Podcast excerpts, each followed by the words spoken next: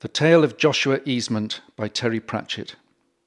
Sir Joshua Easement of Eastmont Manor, Shrewsbury, was, in his own estimation at least, one of the last of the old Elizabethan sea dogs, an ambition that was somewhat thwarted by a total lack of grasp of the principles of navigation.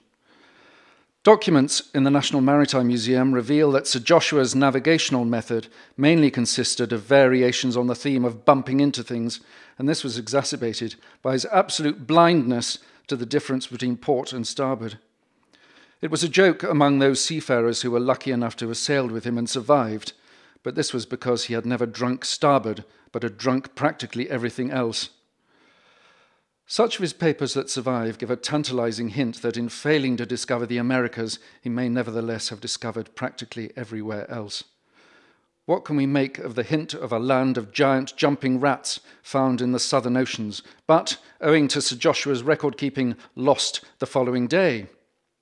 Nevertheless, quite late in the reign of Elizabeth I, he succeeded not only in finding the Americas, but also in finding England again.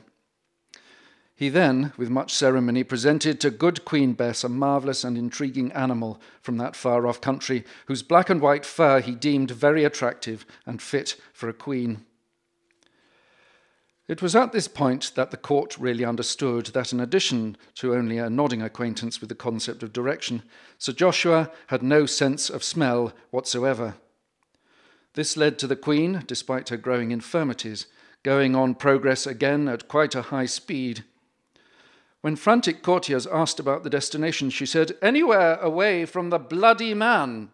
Nevertheless, even as relays of servants were scrubbing the palace floors and the female skunk was giving birth in the cellars, the Queen gave Sir Joshua the office of captain of the gong firmers, or in other words, in charge of the latrines, a post for which he was clearly well suited.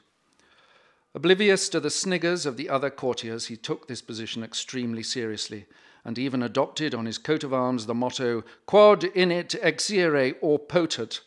what goes in must come out. John Dee said of him, He is a man born under the wrong stars, and he has never learned which ones they are.